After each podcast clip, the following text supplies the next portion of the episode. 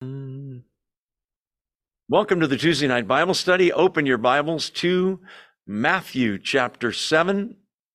We barely just uh, got our feet wet in the chapter last week, so we're going to dive in. This is the third and final chapter of the three chapter Sermon on the Mount.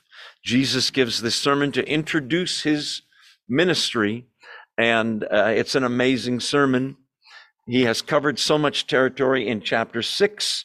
There's a whole section starting in verse 25 about worry and anxiety. If you deal with those things, reread chapter 6, starting in verse 25. Uh, very helpful. It's a lot of verses. Let me see how many is it. It's about uh, almost 10. I think it is 10 verses about worry.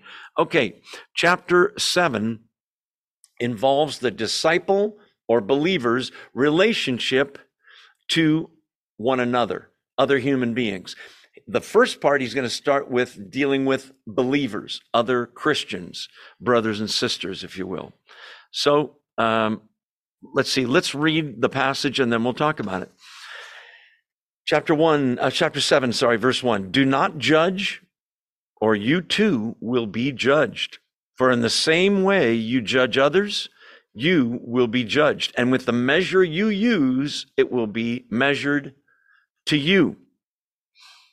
Um, let's take that apart and then we'll look at the, the speck and the log, as they say, that next little story.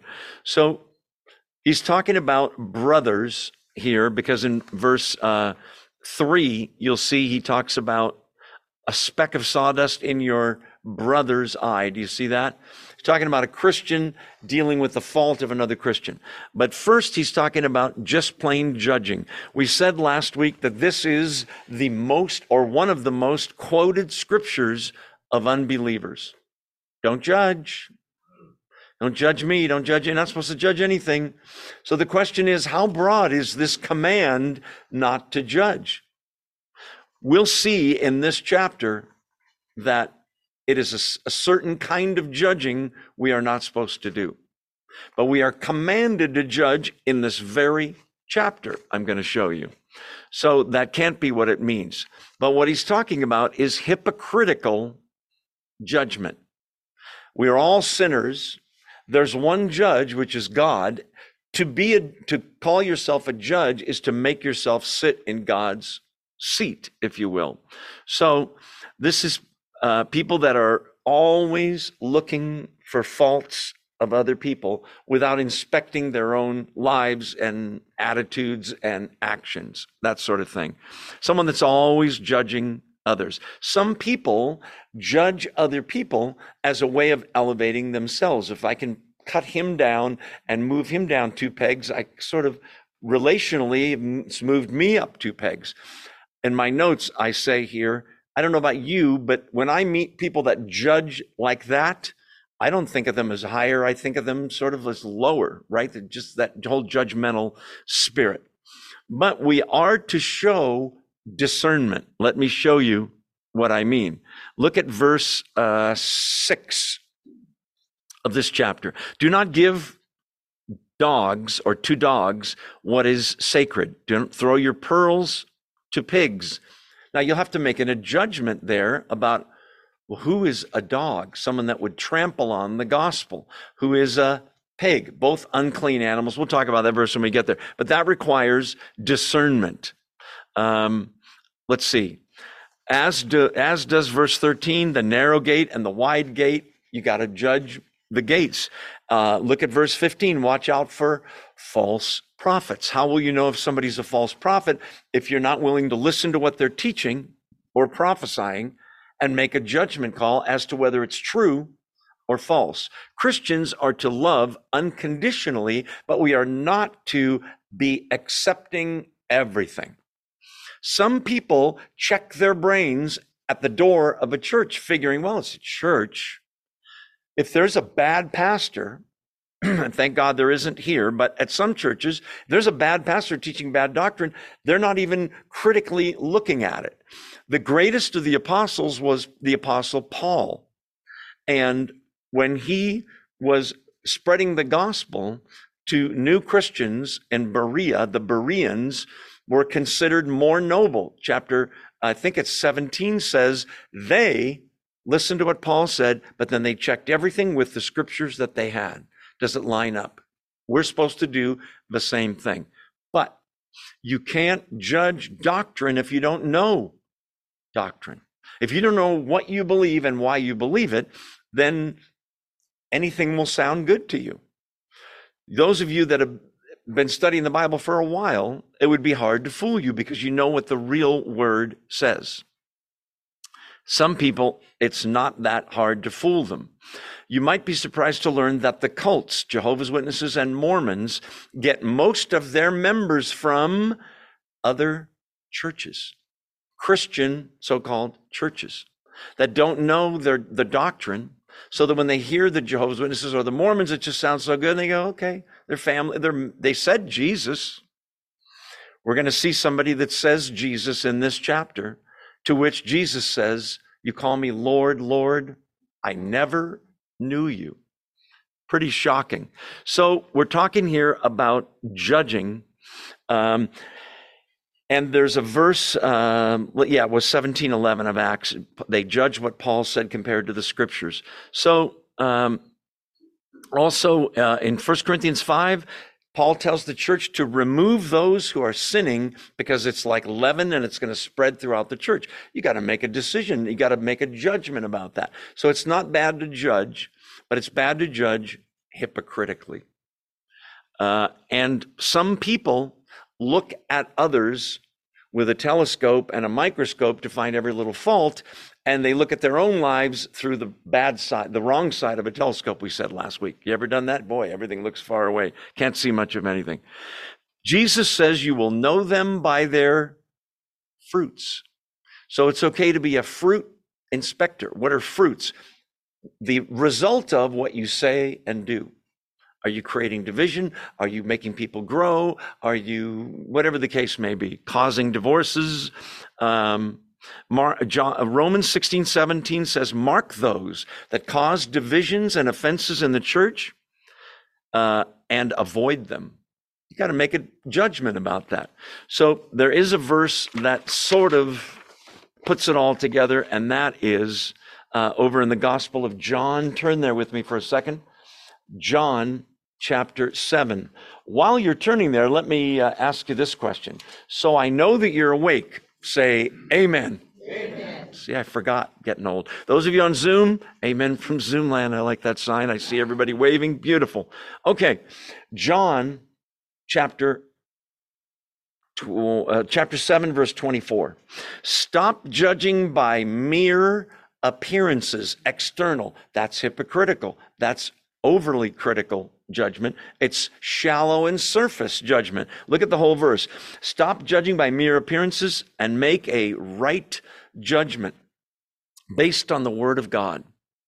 Christianity is not really much opinion. Well, I think, and she thinks, and he disagrees, and we can go to the word of God and find out what does God want, what is sin, what isn't. So we're to judge with a right judgment, not by mere appearances.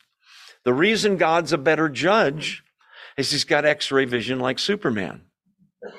He can see the heart and the motives and right into somebody's soul. You and I can't do that. So, this is a warning against judging hypocritic, uh, hypocritically because whatever mode of judgment or measure you use, he's saying God's going to judge you that way and you're not going to do that well uh, in verses one and two. So, um, an example of the judgment coming back on somebody. Uh, if you've ever studied the book of Esther, there's uh, a great story there. There's a guy named Haman who makes a gallows in order to, which is a place to hang people, in order to hang um, Mordecai, who is a righteous guy. Things, the tables turn, and Haman ends up getting hung on his the gallows that he built. It's a way of it's it's sort of a a way of describing this verse. Judging somebody harshly, that's how you'll be judged. So we break this command to not judge when we think the worst of people. You ever pe- meet people like that?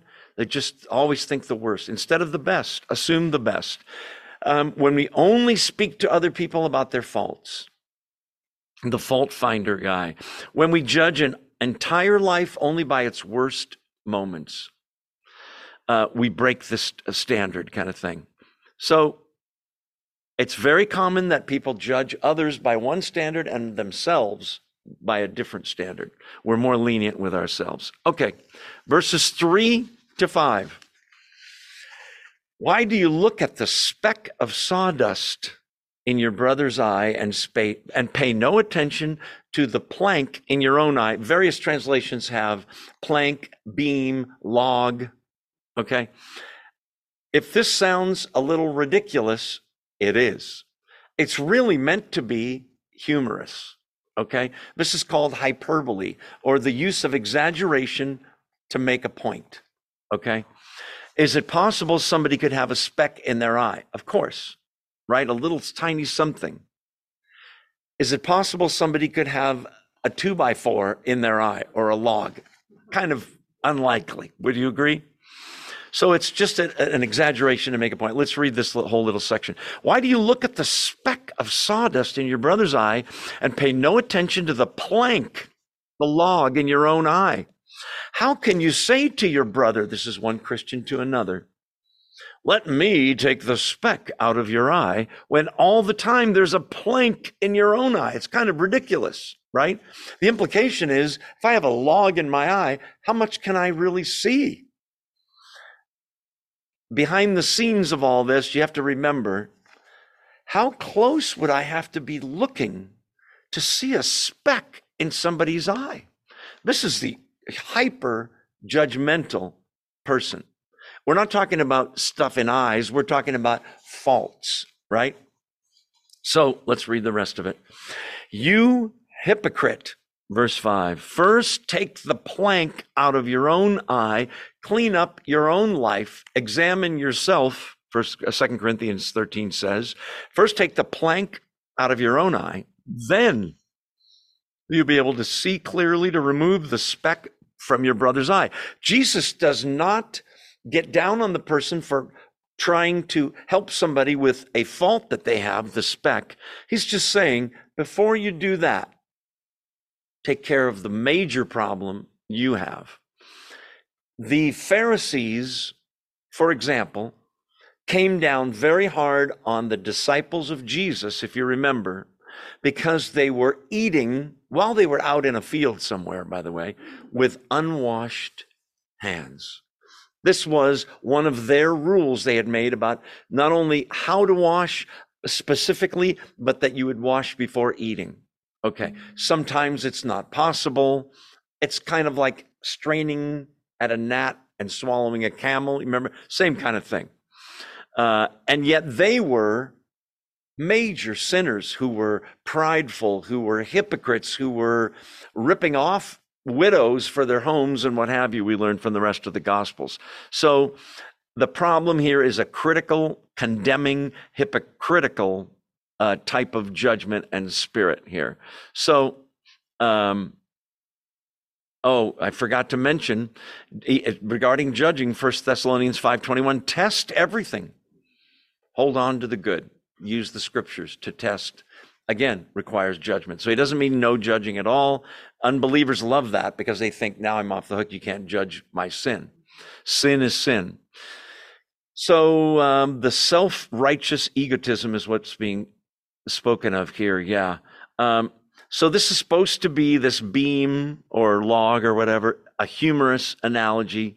Um, if somebody has a log in their eye, what he's talking about is somebody that says, you know, um, they're judging somebody for some very minor sin when they are sleeping with their neighbor's wife, getting drunk every night, whatever the case may be, stealing stuff.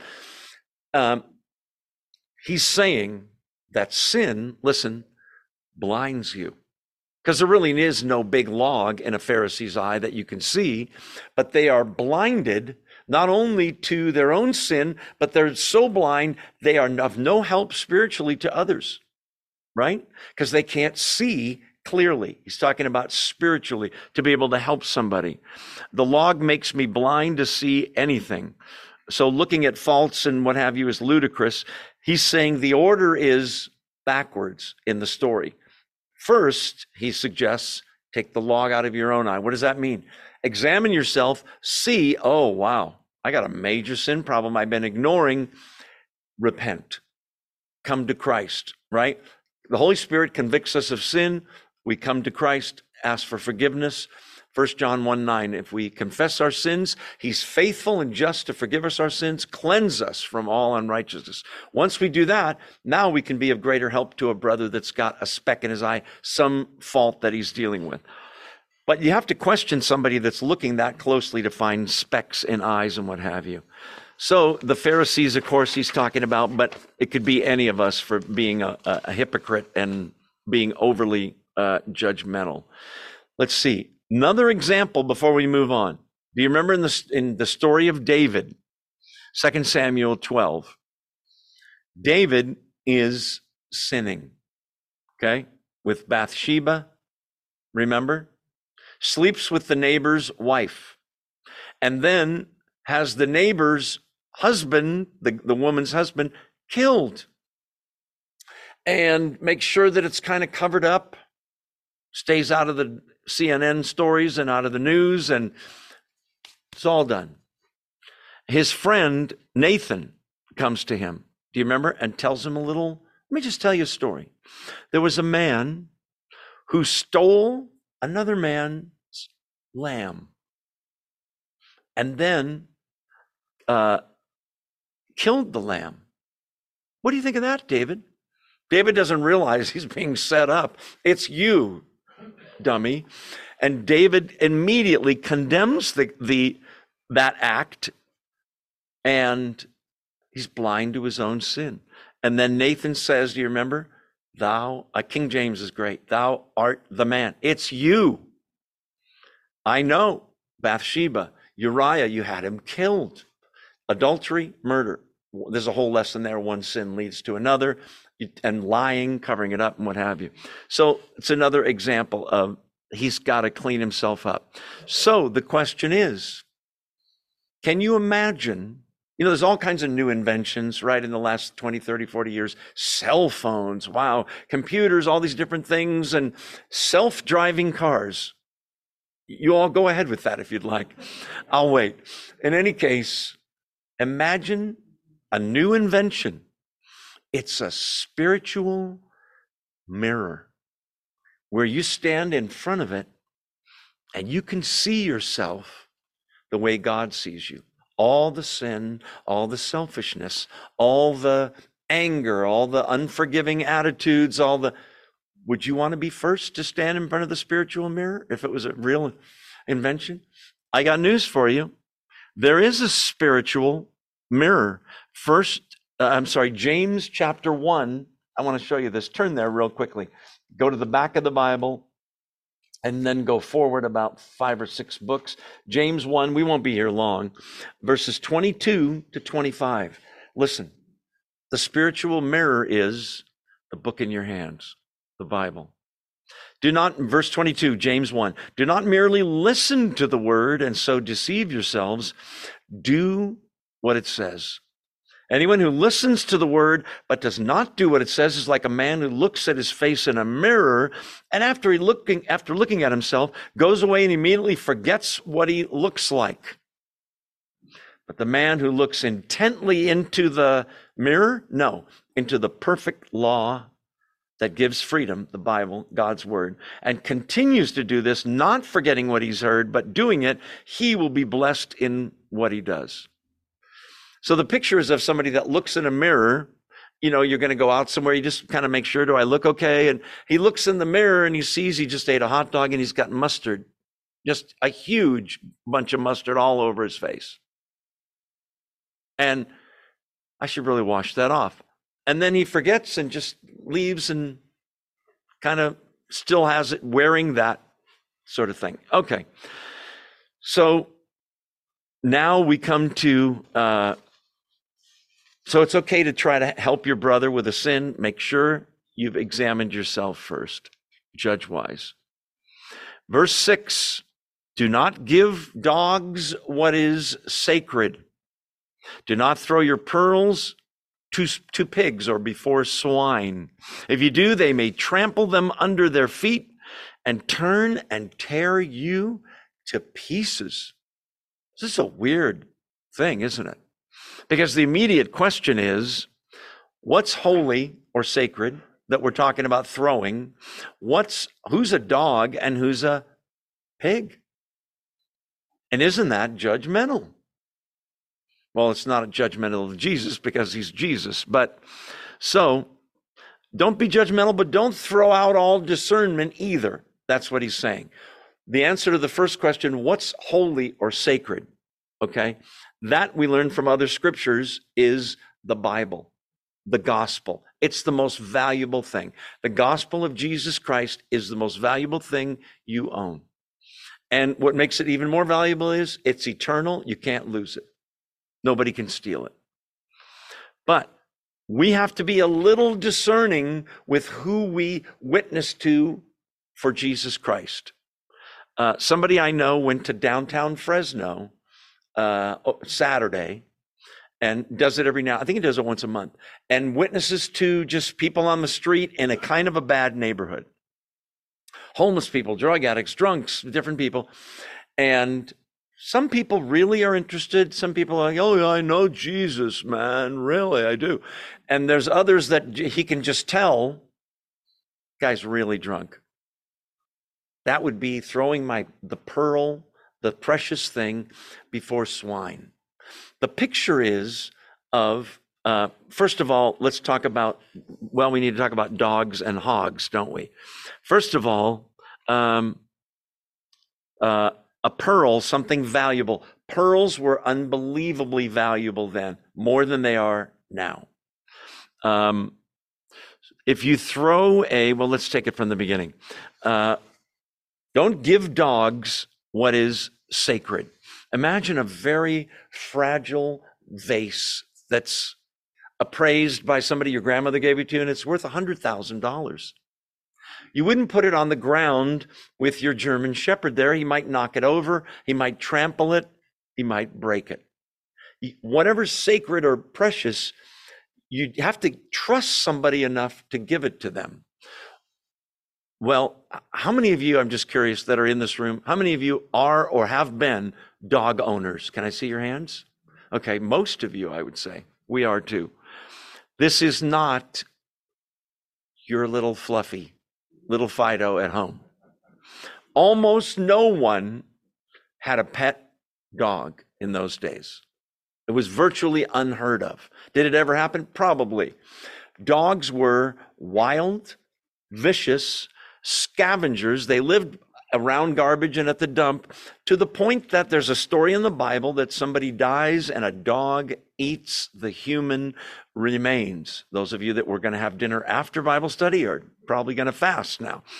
Um, dogs were unclean animals, they ate garbage. And so he's saying, be careful who you give the gospel to, for fear that, look at the rest of the little story there, they may trample uh, the gospel under their feet and turn and tear you to pieces. Couple examples. If you meet someone and they are obviously antagonistic and hating the gospel and Jesus Christ and the Bible, and Christians are just idiots, man. It might not be the time to witness. Like I said, the guy's really drunk, he's really stoned. It's clearly not the time and the place. So that what are you writing him off? No, you could still, if you know his name, pray for Harold that he would come to know Jesus Christ, and he may. It might surprise you to learn that according to the, the definition I'm giving you, you know who was a dog or a hog? The Apostle Paul. Antagonistic, hated the gospel. Christians avoided him and didn't trust him. He was like a bounty hunter going around trying to find Christians to get him arrested or have him killed. He's there at the stoning, which kills Stephen in total approval as a Pharisee. Who witnesses to him? Jesus personally, right? Strikes him knocks him down, blinds him. Do I have your attention, Saul? It changes his name to Paul.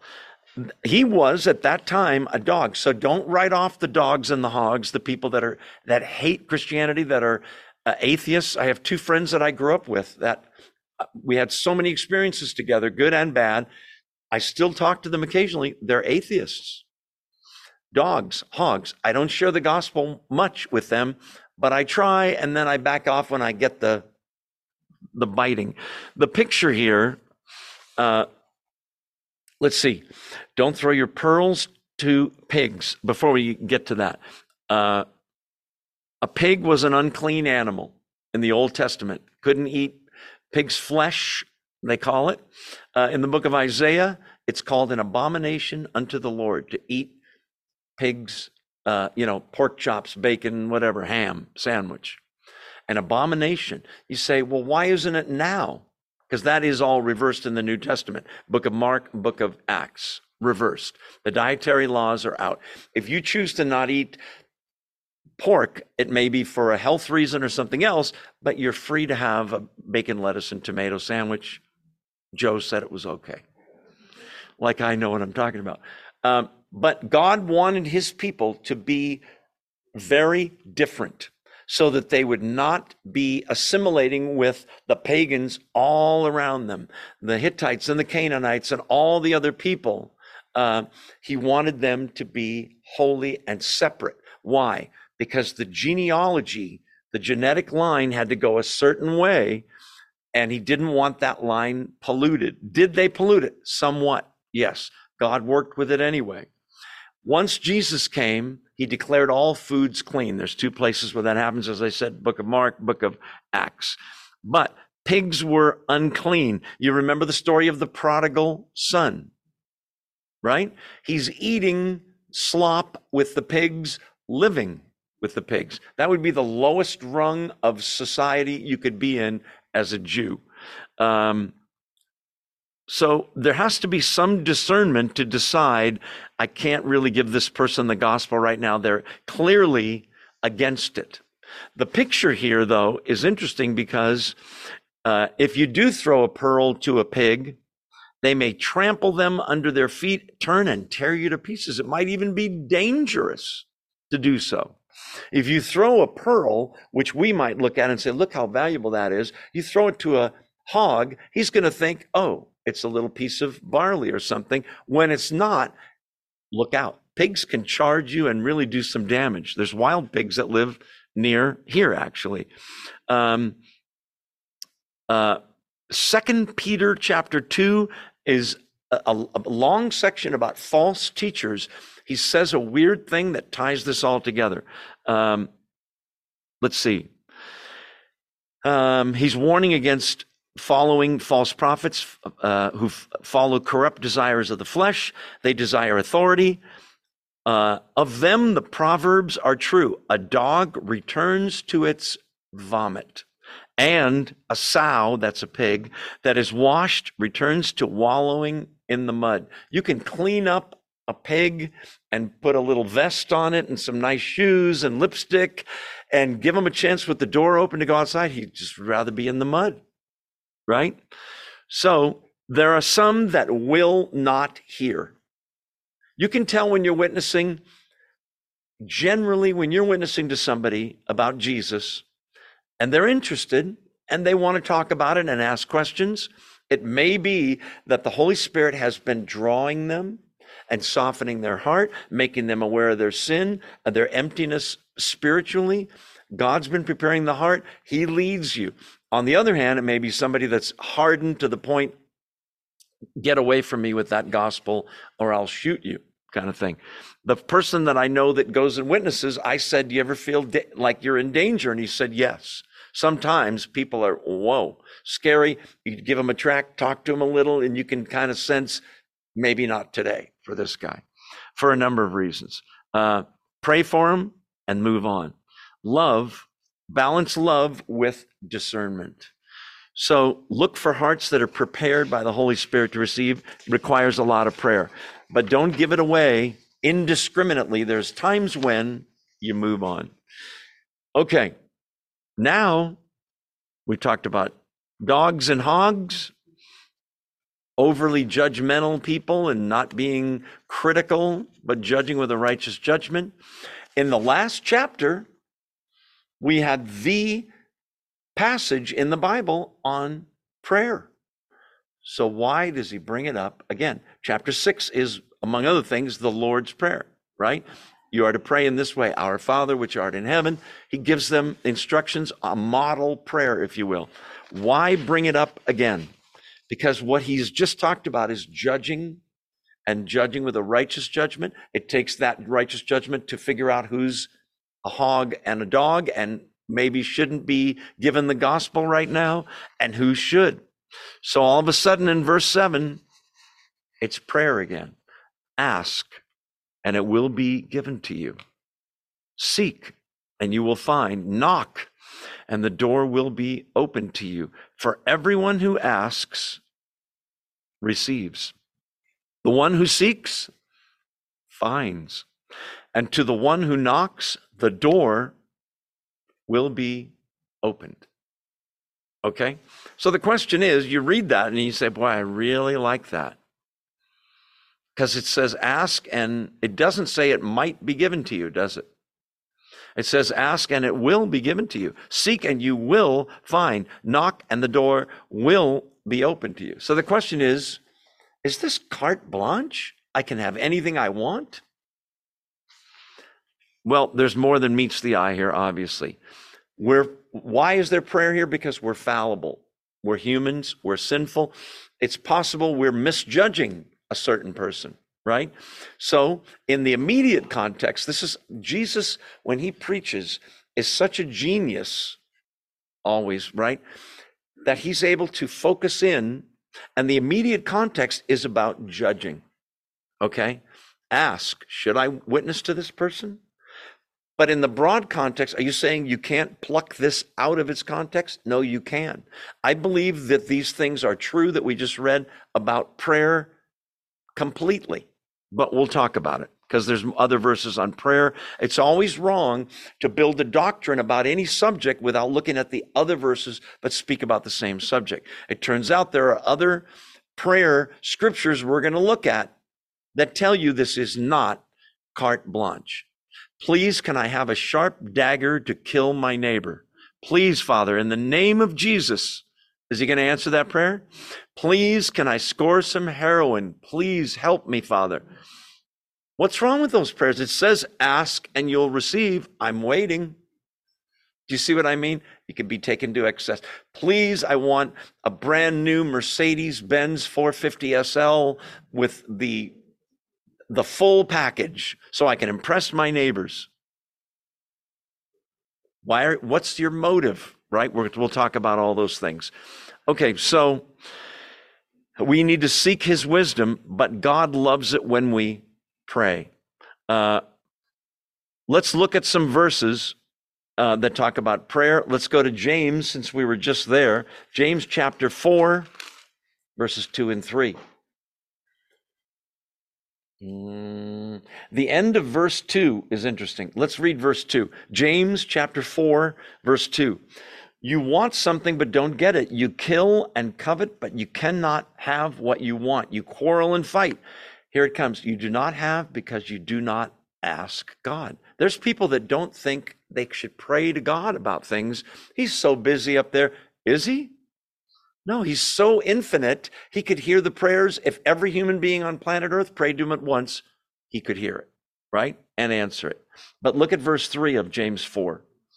When you ask, you do not receive. Oh, here's some lessons on what will hinder your prayers. Here's number one you do not receive because you ask with wrong motives that you may spend what you get on your pleasures. That's the Mercedes Rolex watch guy. Please, Lord, make me a billionaire. What's your motive for that? God's glory? Are you praying His will back to Him? Are you praying, My will be done, get on board, Jesus kind of thing? So, uh, friendship with the world is hatred toward God, the very verse, next verse says. So, one thing is, what's your motive for praying? Um, another verse in James, since we're here, is chapter 1, verse 5. this is a comforting verse for someone like me. If any of you lacks wisdom, have you ever done something stupid and thought, what is wrong with me? I have. Okay, you're the only one, Tom said. Tom said never. Maybe once. Let me ask his wife. Yeah. Chapter 1 of James, verse 5. If any of you lacks wisdom, he should ask God, who gives generously to all without finding fault, and it will be given to him. But, verse 6, when he asks, he must believe and not doubt, because he who doubts is like a wave of the sea blown and tossed by the wind. That man should not think he'll receive anything from the Lord. He's a double minded man, unstable in all he does. Is, are your prayers, listen, faith filled words? The greatest prayer there is, though, is not one where I ask God for what I want. It's I can tell God I have a need, and then I can say, it's in the middle of the Lord's Prayer, Thy will be done. It doesn't get any better than that. The thing is, every prayer is answered. You say, Not mine, I've been praying for a long time. It's answered one of three ways. Yes, he grants you the thing that you have. Now, I don't know about you. If I pray Tuesday at 10 a.m., 10:30 a.m. I usually don't have what I prayed for. Has it happened? Yes, like almost instantaneous. You go, "Wow, God, you're awesome." He does make you wait, which is answer number 2, right? Wait, my child.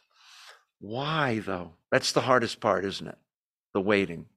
I think it's because waiting builds faith. And when he finally comes through, you go, there he is. What if God answered Christians' prayers in two minutes? What if? Let's just say that would be cool. Listen, no, it wouldn't. We'd start to think of God as a spiritual bellhop where we ring the bell and come here, here's what I need. Two minutes. Let me hit my watch. The other thing it would do is people would come to Jesus in droves to get what's on his table instead of just the idea of sitting at the table with him, right? To get stuff. Wow, this Christianity thing really works. I'm going to do it now. I didn't know you get what you want. No, you get what God wants, which is always better. He may not give you what you want because the third answer one is yes, one is wait, one is no. No, no. But what he gives you is always better than what you even asked for. Garth Brooks has a song called Thank I Thank God for Unanswered Prayers. You ever pray for something and then in hindsight you go, It's a good thing you didn't give me that. And God thinks, No kidding. Right? God knows what's best. He knows the, panoply of history. I believe not only does he know everything, I believe he knows everything possible in every scenario. Well, what if I did give him that? what would happen? Oh, it wouldn't be good. Please let me win the lottery. A lot of people win the lottery, they get a divorce, nobody talks to them anymore, and that wouldn't be good. The answer's no. But he never leaves it at no. He gives his children the best thing possible. That's what the next verses are going to talk about, but we're not there yet. Let's keep. Uh, I want you to see the progression in these verses ask, seek, knock. Do you see that? There's a progression. One is ask. I cannot ask the president for something. I don't know him. I don't have a way to contact him. I'm sure I would get a, recorded message or some underling. Mr. Biden's very busy. Sorry. See you later, Joe. Are you a Democrat or a Republican? Never mind. Okay. I can't ask. Ask implies closeness, right? Doesn't it? You just ask, Dad, yes. Can I have a sandwich? I'm hungry ask. The next one is seek. It's a little further. You got to go look for him. You have to seek him. God says in the Old Testament and the New, you will find me when you seek me with all your heart. I'm serious about finding you, not what I conceive you to be, but what you really are. How do you do that? You seek him in prayer, but you seek him in the word. And he might surprise you. Because in the how many have read the Chronicles of Narnia or, or seen the movies or know those stories? Yeah, I read them to my kids when they were little. the picture of Christ in the Chronicles of Narnia is this lion called Aslan. And it's a beautiful story. They're long, but anyway, Aslan, at one point, somebody asks, Is he good? Talking about Aslan, the, the lion, and, and the other person says, Oh, yeah, but he's dangerous. Meaning he's also much more powerful than we are. Not that he's evil, but God has wrath as well. Any picture of God that's not complete using the whole Bible is just that incomplete. God is has great anger and wrath against sin, and he has to, in order to be a fair judge, punish all sin. But he's also so loving. He is the judge that will punish all sin, but he's also the judge who took his robe off, stepped down from the bench, and said to the defendant who was supposed to die, I am going to die in your place. That's love. You see, there's both the justice and the wrath of God, but there's also tremendous love. So ask, and it will be given to you. Seek, and you will find. As we said, condition seek Him with all your heart for who He really is. Truly seek Him. And uh, my dad was in World War II, and there were he had a little Bible with him, and uh, he would read it sometimes, and guys would make fun of him for reading it. And then he told me that there were those same guys sometimes were in a foxhole with him with grenades and bombs falling and bullets flying overhead, and they'd be praying. The same guys that made fun of the Bible, pray for me, Sam, and that was his name. In other words, are you truly seeking him, or is it just, I need him for this one thing right now? Truly seeking him is seeking him not as give me what I want, but as Lord and Savior. Uh, we're almost time for our break, but not quite.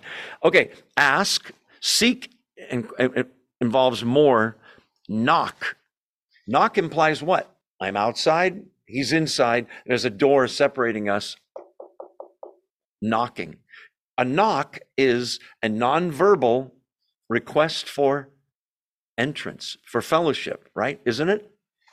He says, if you seek, you'll find. If you ask, it'll be given to you. And if you knock, the door will be open to you. Beautiful. The, the picture is of a Christian asking for these things.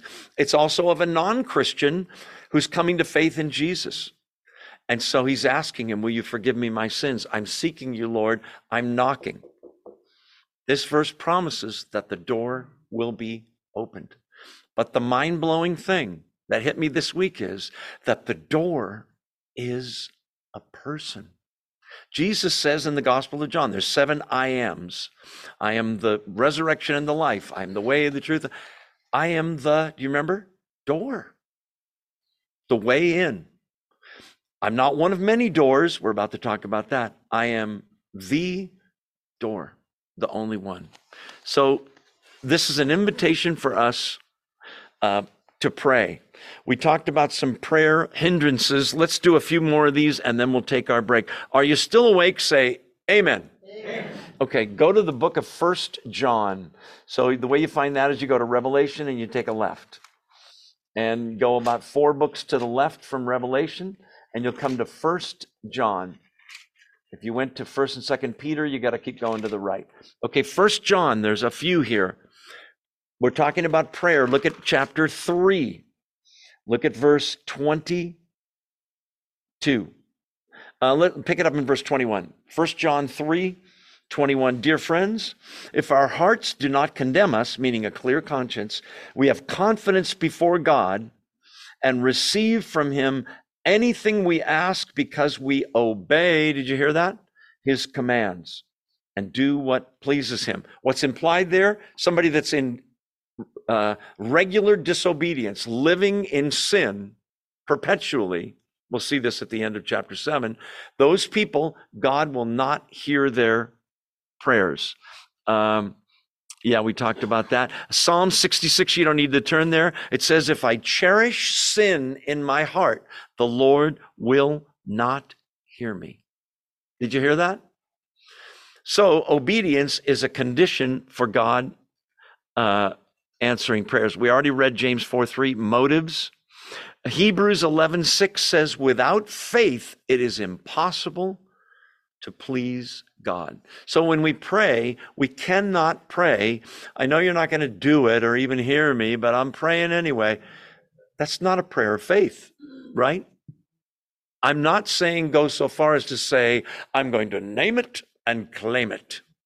I said it, therefore it, God has to do it. Not necessarily, right? He can override us. Now go to First John chapter 5, and we'll take our two minute break and eat those delicious treats back there. John, First John chapter 5. Tell us more about prayer, John, verse 14. This is the confidence we have in approaching God, meaning in prayer. You approach God in prayer, right? One day we'll approach Him in the physical realm in heaven. But for now, we approach Him in prayer. That if we ask anything, here it comes, see those four words? According to His will, He hears us. And if we know that He hears us, whatever we ask. We know that we have what we asked of him. When I was a new Christian, I did not like this verse. I thought, oh, it has to be your way.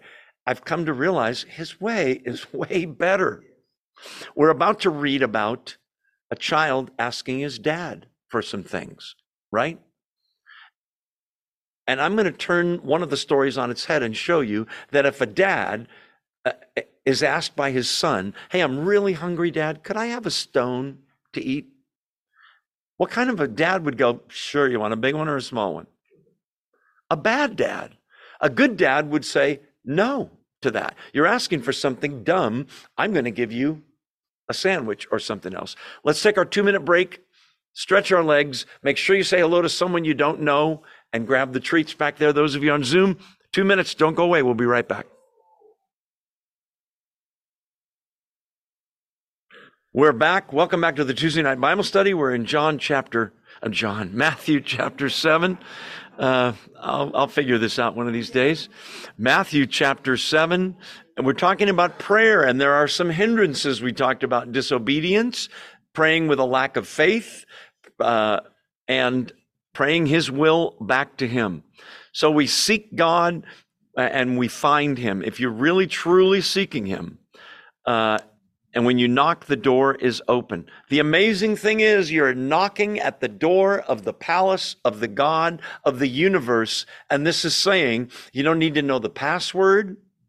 You knock on the door with a sincere heart, the door is open to you. Pretty amazing.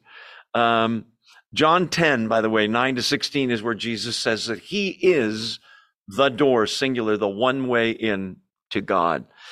Um, by the way, in the Greek, this is kind of interesting. The verbs here, ask, seek, knock, are a tense in the verb uh, in the Greek that means keep on asking, keep on seeking, keep on knocking. God values our persistence in praying to Him. Have you been praying for something for a year or five years or 10 years? Keep praying. Because when it happens, it, it expresses our dependence on him, number one. And number two, when it happens, we remember, I prayed and prayed and prayed about that, and he finally came through and he did it. Because he does always come through. Um, I think this is beautiful. And I'll tell you why. Because even an uneducated man can ask or seek or knock. It's a pretty simple thing. Back to the door, and knocking on a door, that's what you knock on, not a wall as I've told you, and I can't prove this in the Bible, but there is a story coming up in this chapter that kind of says it. I always picture that the door, I'm talking symbolically, that the door through which we come to Jesus is a low door. It's a little low doorway, and you look at that and you go, but I'd have to get on my hands and knees and crawl through the. Yeah, that's right. I might look foolish. Yes, I certainly would be humbling for me to crawl. Yes. That's how we we don't come in with the horns blowing and you've been waiting for me Jesus and I finally come to you. It's not like that. We come humbly. A low a door you have to crouch down to get into. Now once you get into Jesus Christ, he says get up and welcome my child. But It's a low door where you bend down and you humbly bow in order to get in. So, ask and it will be given to you. We trust God for the gifts, right?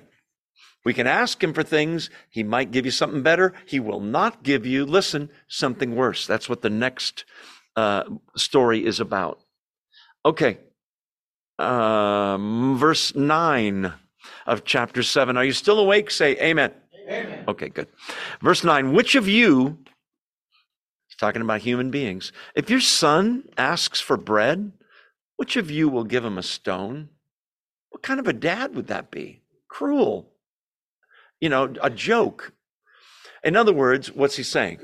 At, he's asking for bread, nourishment, something good, something he needs. The stone is not nourishment. It's not something he needs. It's not something a good father would give. Okay. Which of you, if your son asks for bread, will give him a stone? Or if he asks for a fish, will give him a serpent or a snake? Wow. Big difference, right?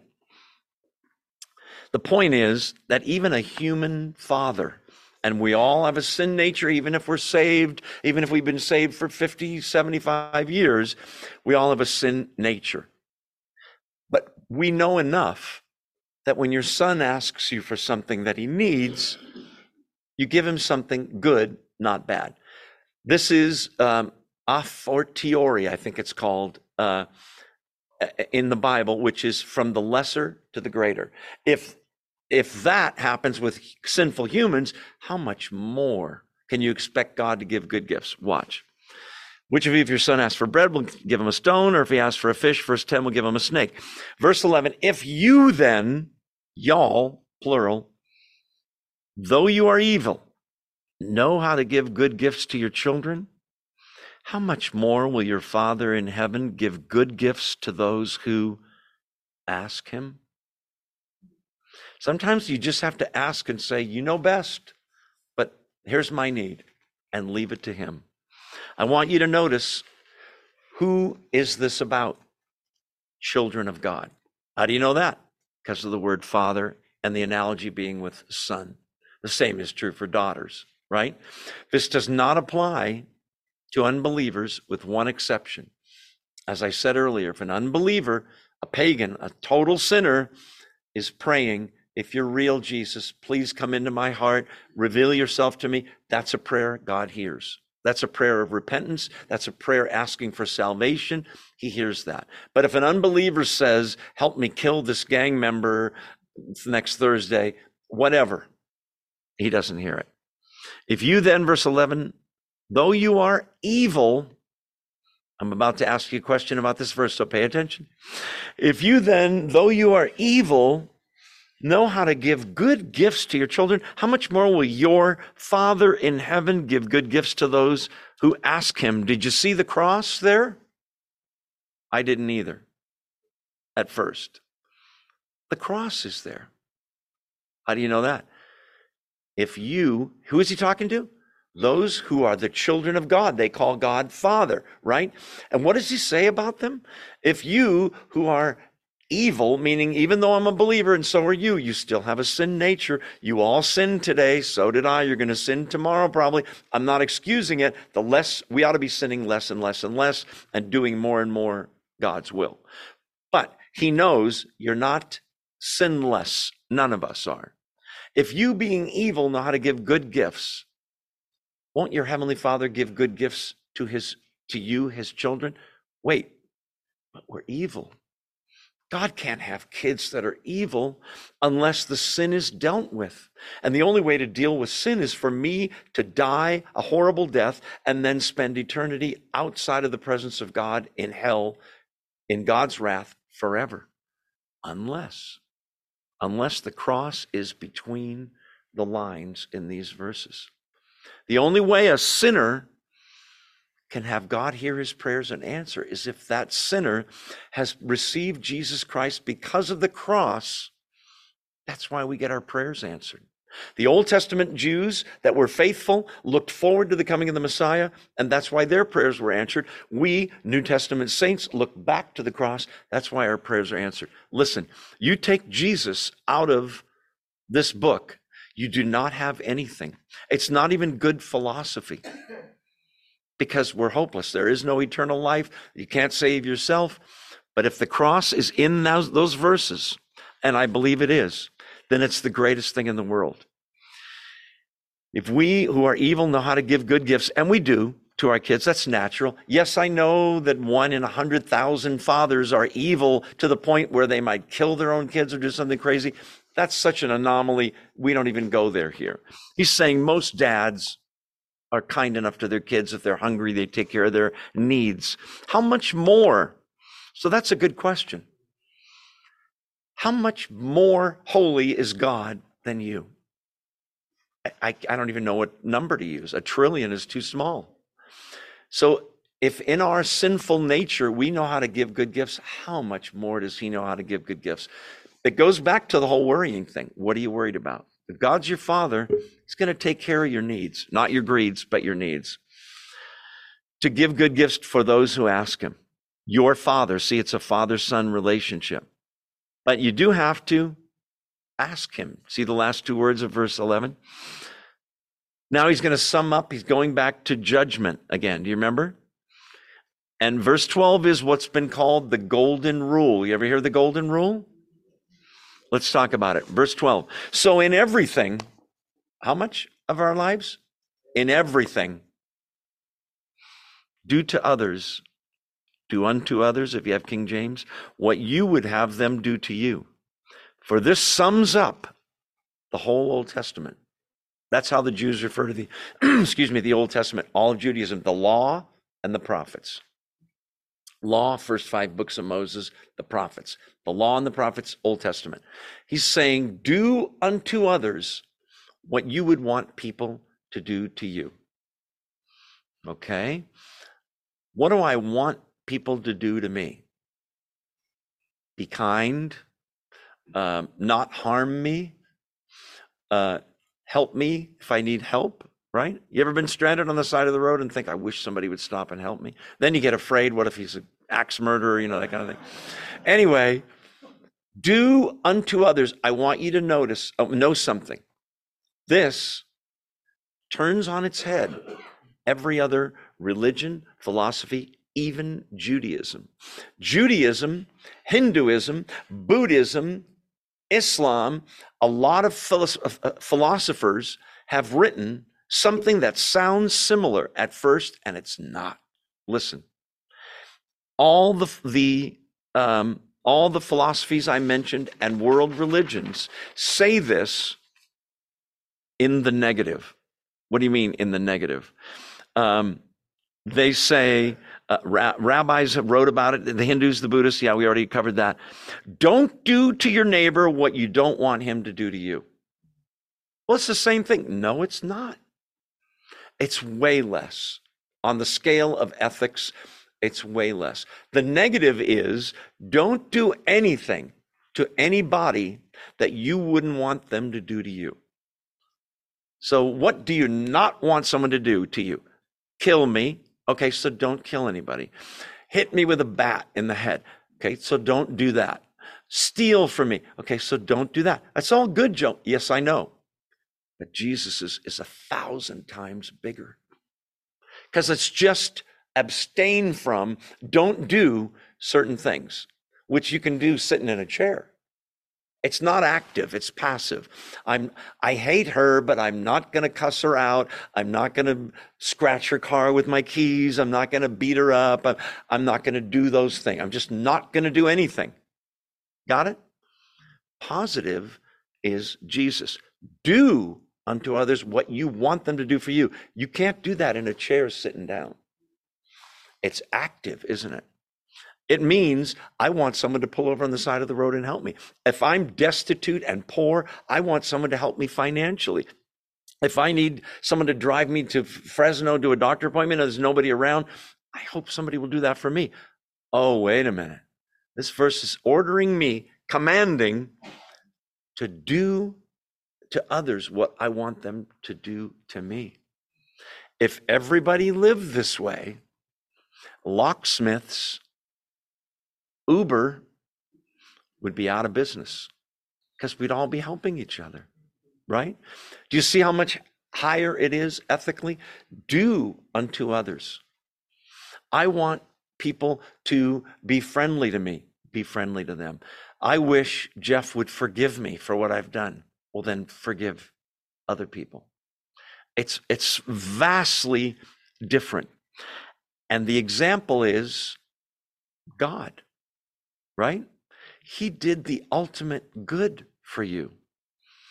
Um, he, Jesus Christ died for you on a cross. Therefore, we ought to give up our lives for our uh, for Him and for our brethren. The Scripture says, um, if uh, Galatians six chapter two says a, a command for Christians. Listen, Paul wrote it: bear one another's burdens. Listen, I got enough burdens of myself, my own. I can't. It says, listen, it's a command. Bear one another's burdens and thus fulfill the law of Christ. You mean the law of God? No, the law of Christ. It's a higher law. Bear one another's burdens. It's not enough to just, I'm not going to hit her. I'm not going to yell at him. I'm not going to steal from, I'm going to do good. I'm going to look for needs and meet them. Now, you can't meet everybody's needs everywhere you go. God will lead you in that. But it's, it's not just the golden rule. Listen, they call it the golden rule. There's people that you'll meet that'll say, I just live by the golden rule. Nobody can do this perfectly, number one. Number two, even if you do, it would never save you without Jesus because you still have the sin problem. And either you pay in hell forever or a Savior paid for you. And if you don't have the Savior, guess who's going to pay? You. But this is the highest of ethics because he's closing the sermon. It's the third chapter of the sermon in everything, do to others what you would have them do to you. All the negative stuff is still there. I still won't hit them or steal from them, but it's active. It's all, it's giving, isn't it? Of my time and my talent and my treasure. This sums up the law and the prophets. Now, the only thing I would say about that is it does sum up the horizontal half. Okay? Because somebody asks Jesus, in two other places, what's the greatest commandment? Do you remember? He, and the person wants one. What's the greatest commandment? And Jesus says there's two. And there, one's vertical, one's horizontal. Do you remember? Love the Lord your God with all your heart, with all your soul, with all your mind, with all your strength. Love God vertically. That's one. That's not covered here. Do unto others as you would have them do unto you is horizontal. The second one is love your neighbor as yourself. That's what this is.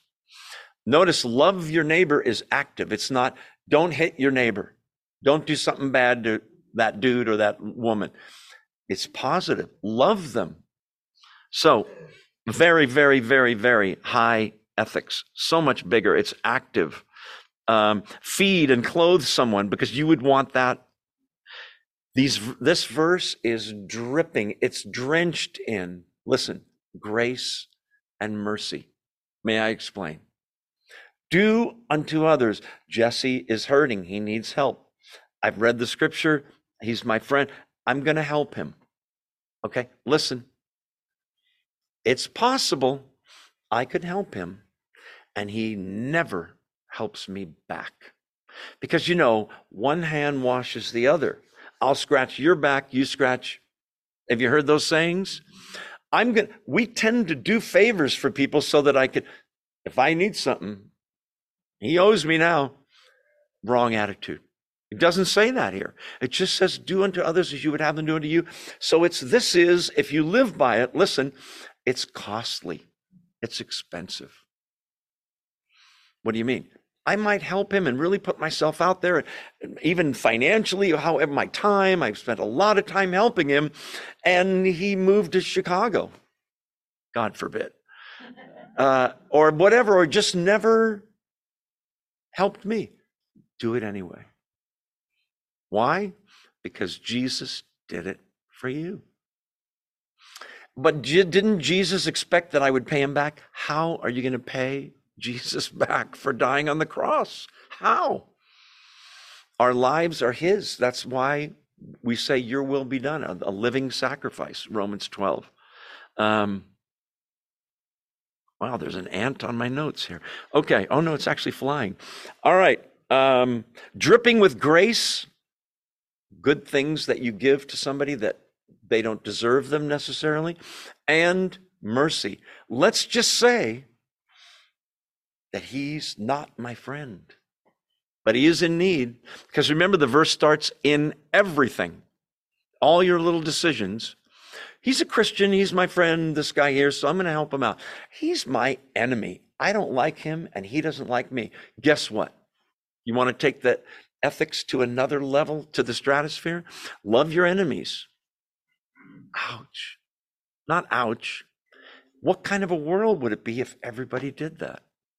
I'll tell you this if he's my enemy and I help him and I love him and I do unto him the way I would want someone to do unto me, I probably lost an enemy and gained a friend, right? If I didn't, I say, whatever, Lord, I do it for your glory. Okay. Dripping with mercy and grace. Do good to them. They don't deserve it. You didn't deserve it either. Shall we move on? Um, we talked about it being expensive. Um, yeah. Last thing about this verse. If I told you there's a place where you can go where everybody's this way all the time, everybody does good to each other. They live by the golden rule. You'd say, Where is it? It's not on the map. It's chapter 21 and 22 of Revelation. It's your eternal home, your future home. There, no sin, no devil, no enemies. Everybody will share all things, We'll all be doing good, no sin nature. God is there with us. It doesn't get any better than that. Okay. Now, if you've had small children or been around small children, you've heard the term the terrible twos. I don't know what it is about the twos. Some kids are little rebels and little, you know what's when they're three or four or one, but for some reason it's the terrible twos. The sweet little, I love you, daddy, turns into no, right? The terrible twos. Take my hand and they get into the lull. I'll do it, you know, kind of thing. The terrible twos. Why are you mentioning this now, Joe? No reason. No, I'm just kidding. Because we're about to see a bunch of twos. It has nothing to do with terrible twos. I just wanted to get your attention. Okay.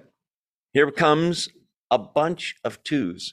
Keep in mind, if you're if you are good at giving sermons, you got the ultimate point at the end that ties it all together.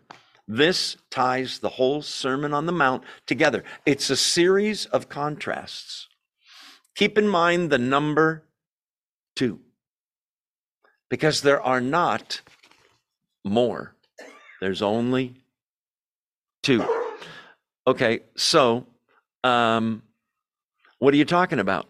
There's a bunch of pairs here, twos, and each one or most of them have a warning, excuse me, of catastrophic proportions. Let me show you. We're going to hear about two gates, two ways, two destinations, two groups of people, two types of trees, two types of fruit, two groups at judgment, two builders, two types of houses, two foundations, and two results in a storm. It's all two. Why are you why are you hammering on this so much, Joe? because the common commonly held belief in the world is there's many paths you can choose in life. Well, that's true. You could be a plumber, an electrician, a singer, a dancer, a seamstress, a construction worker, a roofer, whatever, concrete. We're talking spiritually. Philosophically, okay, well, now you're wrong, Joe, because there's, there's 5,000 non Christian cults in the US alone. There's a lot of ways. No, there's only two. That's what he's going to say here. All of the others outside of Christianity have something in common. That's what he wants you to know. It all boils down to two. Not that they're terrible, one is good, one is terrible. But truth, it turns out, uh, is narrow. We're going to talk about that. Um, just looking at my notes here. A lot of people think, uh, my friend Roger Cloud, who died a couple months ago, thought this. There's many paths to heaven. Many.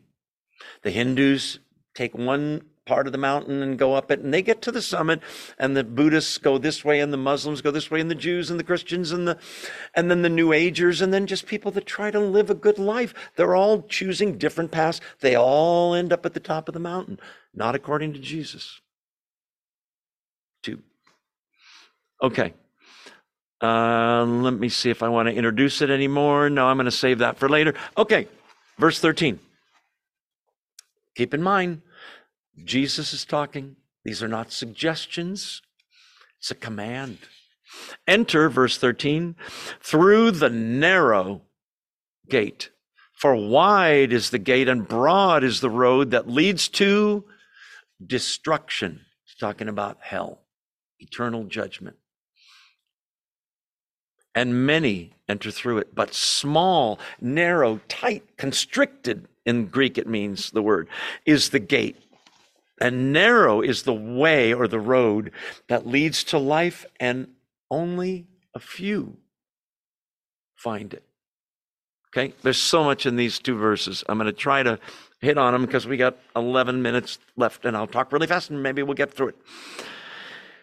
Okay, the narrow gate, first of all, is not a destination. A gate isn't a destination. You get you go to Disneyland and then you go, these are the gates. You don't say, we're here. You got to go through the gates and get into Disneyland, right? The gate is just the doorway in. You got the, got the picture? Neither is the way or the road the destination. It's the road to get there, right? There's different stuff when you get there, but he's saying there's only two gates and there's only two roads. They may look different to some people, but there's only two. Okay. So uh, let's see. He's telling you to take the more difficult, less traveled, less popular in polls. This is a case where the majority is wrong. Right? Yeah, that's all you hear on TV. 72% of people think that the economy is, or that Joe Biden is, or Donald Trump is majority rule, supposedly, in our country. This is a case where he tells you here the majority go to the wide gate.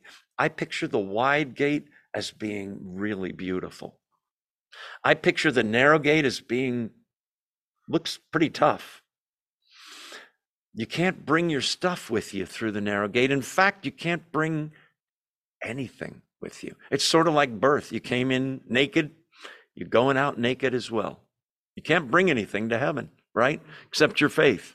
Okay, the word in, in Latin is strictum, it means narrow. That's where we get straight and narrow from. Uh, the Greek word for narrow uh, is a big long word. I won't try to pronounce it, but it, but it means constricted almost to the point of pain. That's how narrow it is, to where you, I don't even know if I can fit through there. It's not easy. The way to Christian to Christ, listen, is difficult because it's low, it's humble. It you might have to leave some people behind that you love, but they're not believers. And when you're around them, you tend to sin. You may need to see them less and see these oddball Christians like me a little more.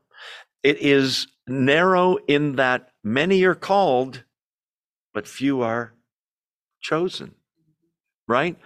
The Broadway, isn't it interesting that in downtown anywhere, there's a Broadway, right? Not necessarily a good street either to be on. Um, King James has straight, and it really should be narrow, is a better translation, constricted. Uh, we talked about that. It's a very humble place, uh, that gate. Destruction means death and hell. Here we learn there's no universalism. Universalism is the idea that everybody in the end goes to heaven. Everybody. God says, Oh, come on, all you knuckleheads. You're... The Bible says most people, listen, go to hell.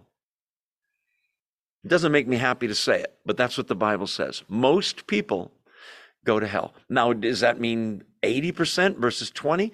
I don't know. Right now, there's about 8 billion people on planet Earth. Um, something like 2.1 billion claim to be Christians. Are they all Christians?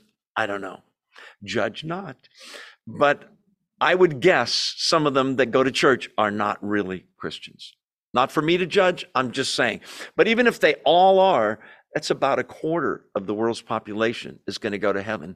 And three quarters are not because the way is narrow and the other way is very broad.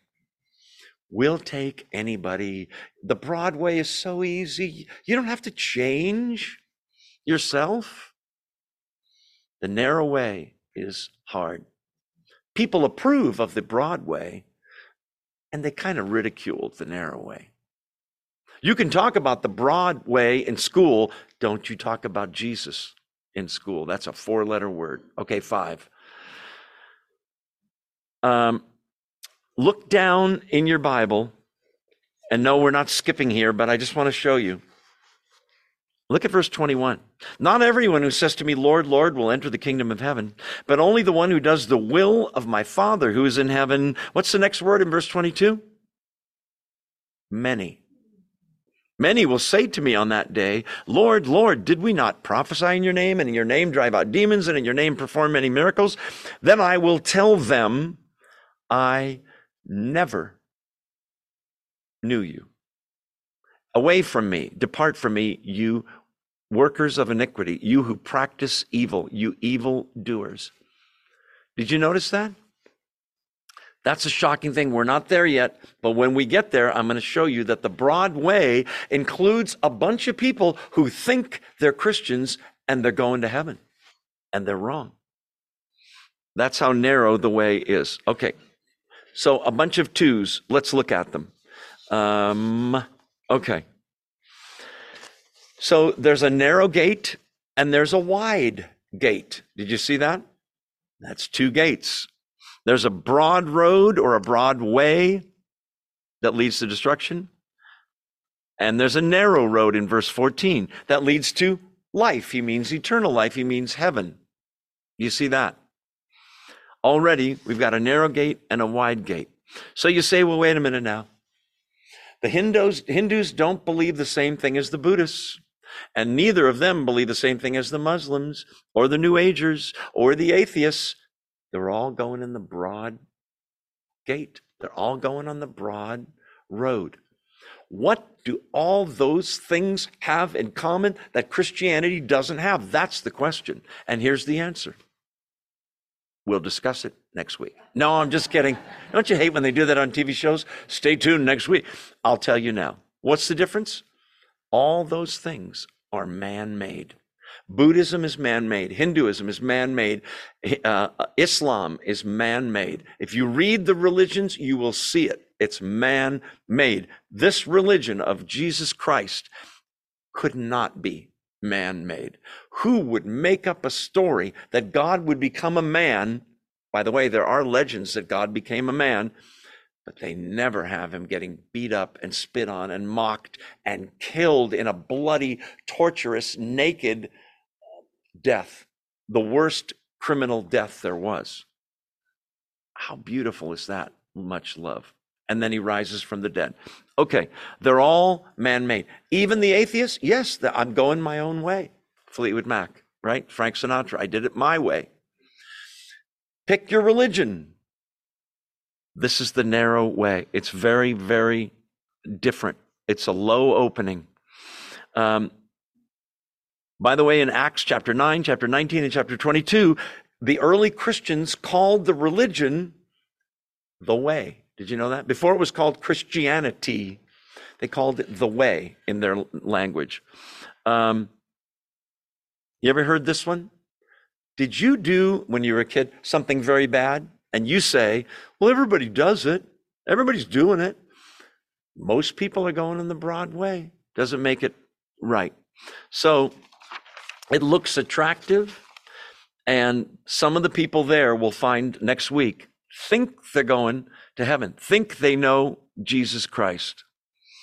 Um, God's people in the Old Testament, God's people in the New Testament, Christianity, God's people today in 2023 what do they have in common? We've always been a remnant, a small number. You ever buy carpet? You ever buy a remnant? You know what a remnant is? It's a smaller leftover piece. It's kind of, oh, it's a remnant. We're a remnant. but it's a glorious thing to be in the remnant, is it not? The narrow gate, the narrow door is a person. John 10. I am the door. You say, yeah, well, this is Jesus talking and it's his religion, and it just seems so, so narrow. You Christians are so narrow. One way. Truth is narrow. Have you noticed? Three plus two is five. It's not 11. It's not 19. You must really suck at math, right? 271. There's a billion wrong answers for two plus three. One right answer. And there's no, well, I said two plus three was one. That's close, closer than 150. Wrong. Where are you right now? Those of you that are in this room, you're in Oakhurst, California. One right answer. How many wrong answers? It's not Houston. It's not Tokyo. It's not Paris. Truth is narrow. Well, we believe that all all that stuff is wrong. I almost said of two initials that I shouldn't say. Okay. Um, let's see. Uh, so we've seen two, uh, some twos, right? We've seen a uh, a narrow a gate, two gates, two ways, and one leads to life, and there's only a few that find it. We'll just introduce the following verses, and then we'll talk about it because the next section is about another two true and false prophets, people that teach religious stuff. Watch out for false prophets, verse 15. They come to you in sheep's clothing, but inwardly they're ferocious wolves. By their fruit you will recognize them. Do people pick grapes from thorn bushes or figs from thistles? Likewise, here comes the two trees. Every good tree bears good fruit. So we got f- trees and fruit, two kinds. But a bad tree, that's the other kind of tree, produces, wait for it, bad fruit, another kind of fruit. There's only two. Well, there's gr- uh, grapefruits and there's apples and pears. He's not going there. He's saying there's good fruit and bad fruit, the result of what the religion or the philosophy teaches. The fact that the broad way, all those other religions and philosophies, and I'm going to do it my own way, I'm just going to try to be a good person, I don't need Jesus, that's just as bad as being a Satanist or an atheist or whatever else you want to say. All of them, what they have in common is they end up with bad results, or may I say it, we'll talk about it next week, bad fruit. Why? What's the bad fruit? They go into hell, right? Verses 15 and following are the false prophets who, listen, are the ones advertising the broad way in different ways. I'm a Muslim prophet. I'm a New Age prophet. I'm a Christian prophet, in, in quotes. They're all trying to get you to go that way, controlled by Satan. We'll talk about it next week. Let's pray and we'll get out of here. Thank you, Father, for the time we could spend in your word. What a beautiful sermon. And we're coming to the climax of it, the end of it this coming week. And we pray that you'd be uh, gracious to us, that we would understand it and live by it, Father. Thank you that we have the privilege of asking and seeking and knocking. But help us to examine ourselves before we judge anyone, God. Help us not be looking for faults, but to be lifting people up. Help us to do unto others as we would have them do uh, to us. Help us be careful about giving the gospel to people that will trample it underfoot. It's sacred. It's the greatest thing in the world, God. Lastly, thank you that we will one day live in a world where all these good things take place without the evil things. And thank you that you're the good Father who provides and gives to us. We owe you everything. Thank you for this time. We pray these things in the mighty name of the Lord Jesus with thanksgiving. Amen. Make sure you say hello to someone you don't know on the other side of the aisle. They're watching. Thanks for being here, you guys. We'll see you next time. God bless.